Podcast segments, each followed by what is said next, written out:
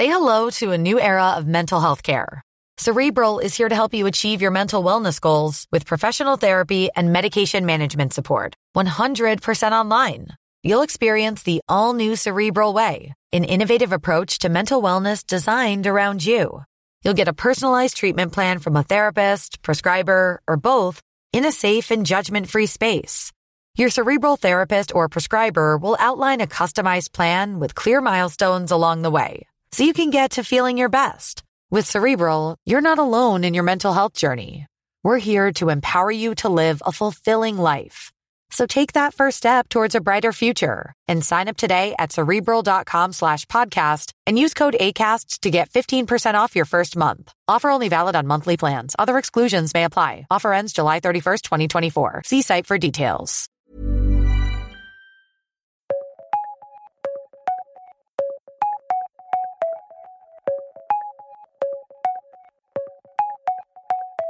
Welcome to The World in 10, your daily chance to whiz around the globe in just 10 minutes. I'm Laura Cook, and with me today is Toby Gillis. Hello. On today's podcast, could the war in Ukraine be at a stalemate? We bring you a fascinating admission from the head of the country's armed forces.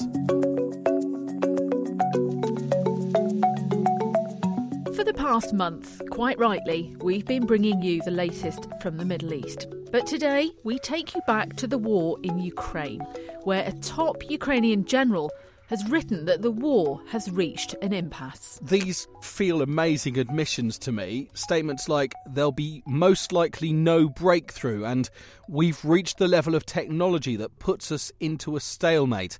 Our Times correspondent in Ukraine, Maxim Tucker, has shed a bit more light on what's been said. This is Ukraine's commander in chief, Valery Zaluzhny. He's essentially conceding that Ukraine's counteroffensive is over, and he says it will take a technological breakthrough to breach that stalemate. And he's calling for more advanced technology to be supplied to Ukraine to win the battle with Russia. He said that the uh, situation in Ukraine now is akin to that of the First World War.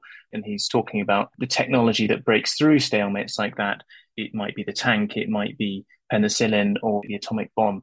But essentially, without new technological advances, he doesn't think that this war is going to end. Also, he had been wrong in expecting Russia to withdraw from Ukraine after it had been bled.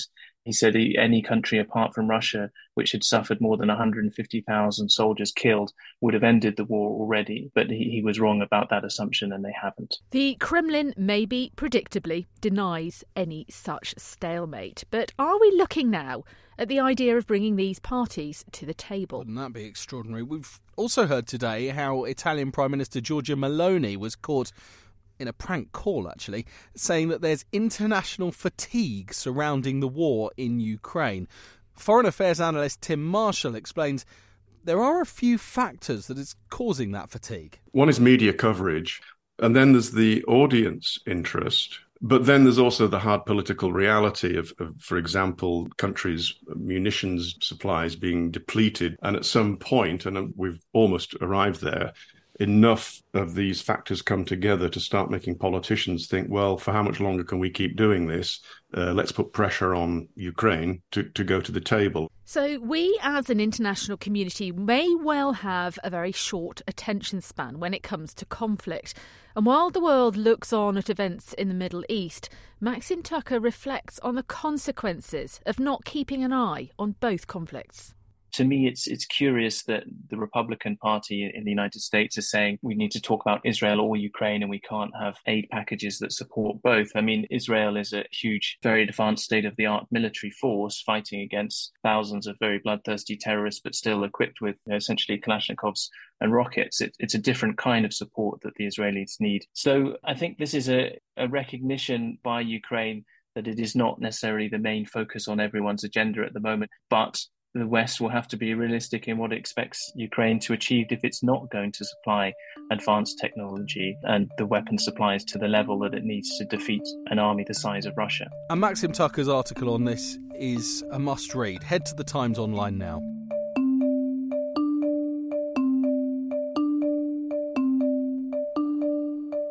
Coming up, we've strong criticism of an Australian city's controversial tactic for clearing the streets of homeless people. And the Beatles are back, believe it or not, with a new single. We've the verdict of the Times reviewer. But first, on Tuesday's World in 10, this. 2034 is a long way off, but it looks like Saudi Arabia will host the FIFA World Cup. And it's a story still making big waves with the Times sports writers, none more so than columnist Matthew Syed, who's surely one of the best connected people in the entire company. Oh, for a glimpse of his contacts. but, uh, but his column on Saudi Arabia is unmissable. He's warning that the country simply has to be stopped as it continues to embark on a campaign of what people call sports washing with this chilling prediction.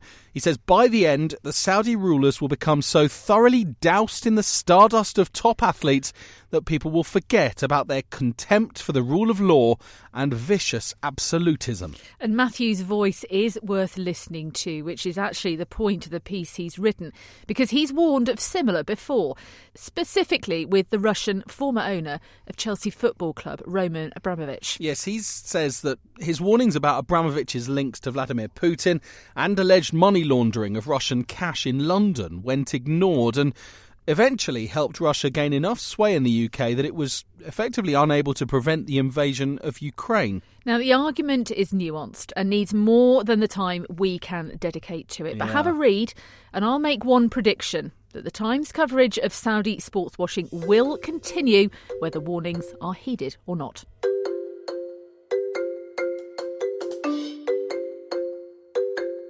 There won't be many cities across the globe where homelessness isn't an issue that's on the agenda almost unendingly. It's always a delicate one, isn't it? Yeah. And one Australian city seems to have crossed the threshold of compassion in its attempts to deal with it. Yeah, those aren't our words, but those of homelessness charity Accord West, directed at the leaders of Bunbury in Western Australia for, well, this. Hot potato, hot potato, Toby, I know this song is integral to the story, but did we actually have to play it? I mean, I I think it's vital to demonstrate to World in 10 listeners just how annoying it is. Okay, please stop it. Yeah, it is bad, isn't it? But that is kind of the point. That song, The Wiggles' Hot Potato, has been played out loud on repeat to the people of Bunbury in the hope that nobody will want to stay on the streets where it's happening. One such person, quoted in Bernard Lagan's article, told him, The music, it drives us nuts. We're getting sick of it.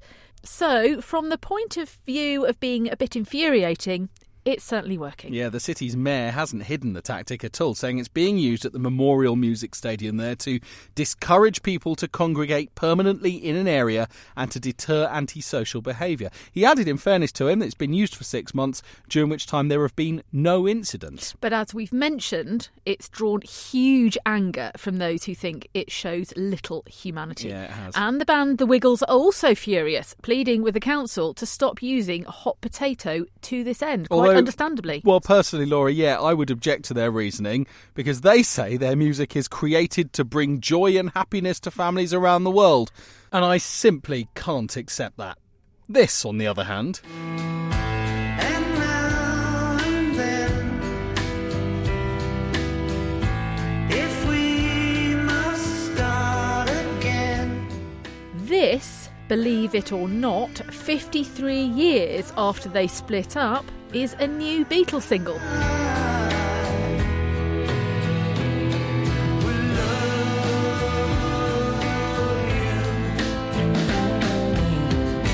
It's called Now and Then, and we've Clever Tech to thank for putting it together in a coherent format, with John Lennon's vocals from a demo he recorded with a piano in 1979, and then the rest of the band's accompaniments from a recording in the 90s. So, what do we think? And by that, I mean more than just is it a good song, although that's relevant here too, Yeah. but also is this the beginning of AI taking over the making of popular music? Here's the Times chief rock and pop critic, Will Hodgkinson. the voice we're hearing is John Lennon's. It's not an AI voice. There's been some some confusion over this. What they've used AI for is they've cleaned up the background noise. It was now and then was a demo that he recorded in the Dakota Building in I think 1979. I don't think Now and Then is a brilliant song for the Beatles. If it was any number of Beatles copyists, it wouldn't be bad at all. It's sweet, melancholic, a bit sort of wishy washy. What I felt about it was that the core of it's not that great. My own honest opinion, everyone's giving it five stars apart from me. You know, I just kind of felt it's just not that great. And I think had all of the Beatles still been around, I can't see that we would be hearing it now. So there you have it. You can read Will's review, which gives the song three stars with your digital subscription at thetimes.co.uk. And it really makes excellent reading encompassing AI, history, George Harrison's withering verdict on the song itself, which, by the way, is the main reason we've not actually heard it before now. Um, and he also mentions toothpaste. Okay. Just read it, you'll work it out. Uh, Beatles fans will, of course, lap this song up, but to me, it begs the question like, if a musician thinks it should never be heard, is it right that we resurrect it just because we can? Very good question. Well, we think the world in 10 should be heard by everyone. So we'll put this out, then be back tomorrow with another oh, episode. Oh, that is very good, Laura. See you all tomorrow.